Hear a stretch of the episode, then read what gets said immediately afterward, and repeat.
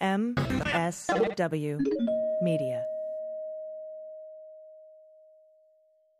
Friends, before we get rolling with our three minute bartender, I got a little special something to tell you about. Born and raised in a small town in the middle of Ireland, Tullamore Dew has never put much stock into self promotion. While Tullamore might have a big reputation in Irish whiskey, it's the kind of town where you can't pretend you're bigger than who you are. Opinions in Tullamore are formed off character, the friends in your life, and not the likes or number of followers on your phone. This Labor Day weekend, when people are posting their holiday plans on social, Tullamore Dew is reversing the cultural course of influencers with large followings constantly being treated to discounts, deals, and freebies by celebrating those with tiny social media followings. Starting September 2nd through September 5th, Tullamore Dew will give folks with less than 1,000 Instagram followers a rebate of $25 to put towards a bottle of Tullamore Dew Irish whiskey. Why? Because at Tullamore Dew, they think the answer to life is simple. Work hard, yes, aim high, of course, but get full of yourself? Never.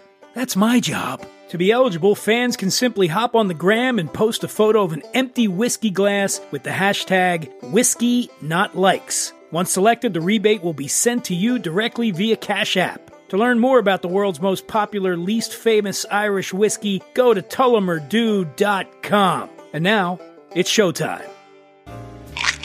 We're all busy, and that's why sometimes you want a good drink and you want it fast. So strap in and hold on tight, friends. This is the three minute bartender. When is a martini not a martini? When it's garnished with an onion. Then it's a Gibson, one of the rare times in the cocktail kingdom where the garnish calls the shots. Speaking of which, did you know that the horse's neck is the only cocktail known to be named for its garnish? Of course you didn't know that. Who the hell would know that? I certainly didn't until I Googled it. The drink itself is just whiskey and ginger ale garnished with a long curling strip of lemon rind that somebody once upon a time thought looked like the curves of a horse's neck, hence the name. But I'm not here to spew horse shit. Or am I? No, no, no, no. This show's about the Gibson. That's a Gibson. The difference between it and a martini might seem trifling at first.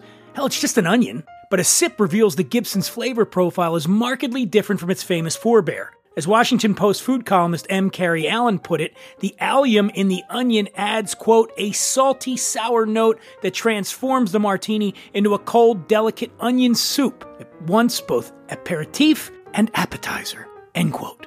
Thanks, M. Carrie Allan. So here's how to make a Gibson. You're going to need a cocktail glass to serve it in, a mixing glass to make it in, a bar spoon to stir it with, and a strainer to. Well, you get the idea. You can do it! In your mixing glass, you're going to combine two and a half ounces of your favorite gin, a half ounce of dry vermouth. Stir gently with ice. For Christ's sakes, don't bruise it. Strain into a chilled cocktail glass and garnish with a pickled pearl cocktail onion. As for specific products to use, I like a Gibson made with a classic London dry gin like Beefeater, Sipsmith, or Hayman's. In recent years, I've noticed more and more people ordering Gibsons made with vodka. Now, if that's what you like, go for it. Let's face it, that ain't really a legit Gibson. Just saying. Hell, some people might even get angry if you fuck around with a Gibson like that. You need a fucking doctor. You need a fucking brain transplant. You need a fucking. You need a fucking soul. For the dry vermouth, you can't go wrong with Noilly Prat or Cinzano 1757 Extra Dry. You can buy cocktail onions pre pickled in a jar or pickle them yourself. I found a great recipe online from Martha Stewart, of all people. Again, Google to the rescue. So, where'd the Gibson come from? There are few cocktails of note with murkier inception stories.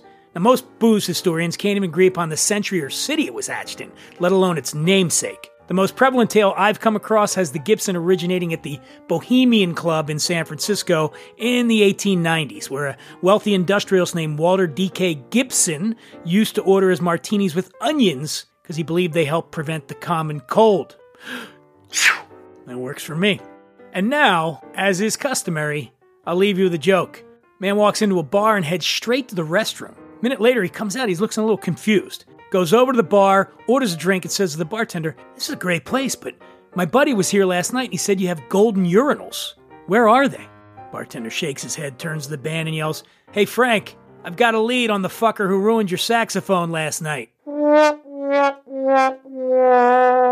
Invite you to follow me on social media at The Imbiber, Instagram and Twitter. The podcast has an Instagram at WWD underscore podcast. And as always, thanks for spending time with me. You've been great. Really, I want to thank each and every one of you for coming by.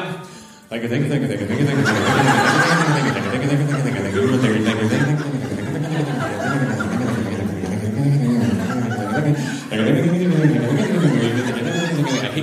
Thank you.